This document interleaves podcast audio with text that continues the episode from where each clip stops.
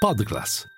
I podcast di classe editori. Seduta mista oggi a Wall Street. In questo martedì 7 di giugno il Russell 2000, l'indice delle società piccola e media capitalizzazione, a correre di gran lunga sul fondo invece il Nasdaq, in calo anche l'S&P 500 che a livello intraday era riuscito a superare la soglia raggiunta al quale poteva mostrare un incremento del 20% dai minimi del 12 di ottobre, il che avrebbe segnato l'inizio magari di un nuovo mercato toro. A pesare è stato il comparto tecnologico, quello energetico invece si è messo in mostra con il WTI in aumento di oltre un punto percentuale. Da notare come il VIX sia sotto quota 14, questo significa che in teoria i mercati non sono mai stati così tranquilli da prima dello scoppio della pandemia e per qualcuno questo è segnale di un mercato troppo compiacente. Linea mercati. In anteprima, con la redazione di Class CNBC, le notizie che muovono le borse internazionali.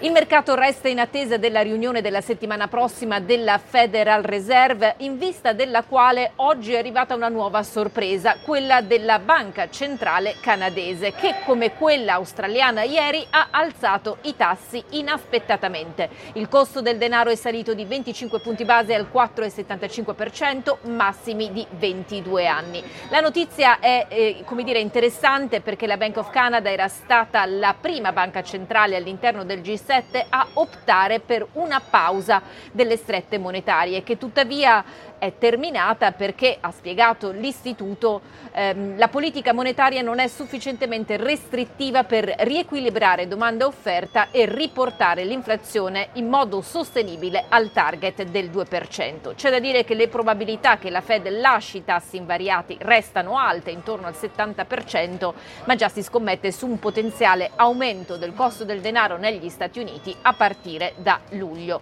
Intanto dal fronte aziendale Coinbase questo quest'oggi è riuscito a rimbalzare di circa due punti percentuali all'indomani della causa lanciata dalla Securities and Exchange Commission. Gli analisti scommettono sul fatto che la battaglia legale tra le parti durerà anni. Intanto ad approfittare del calo di ieri è stata la stock picker Katie Wood.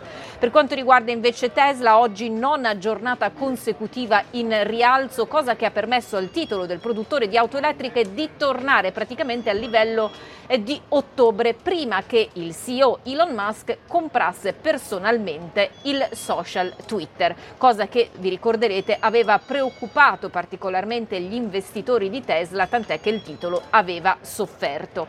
Invece Warner Bros. Discovery ha eh, oggi corso perché eh, l'amministratore delegato di CNN lascia l'emittente e questo dopo una serie di controversie culminate con il town hall in prime time trasmesso appunto dal canale con protagonista Donald Trump. E a proposito di politica eh, come da attese, oggi Mike Pence ha ufficializzato con un video la sua candidatura alla nomination repubblicana ispirandosi ai valori conservatori rappresentati secondo lui da Ronald Reagan.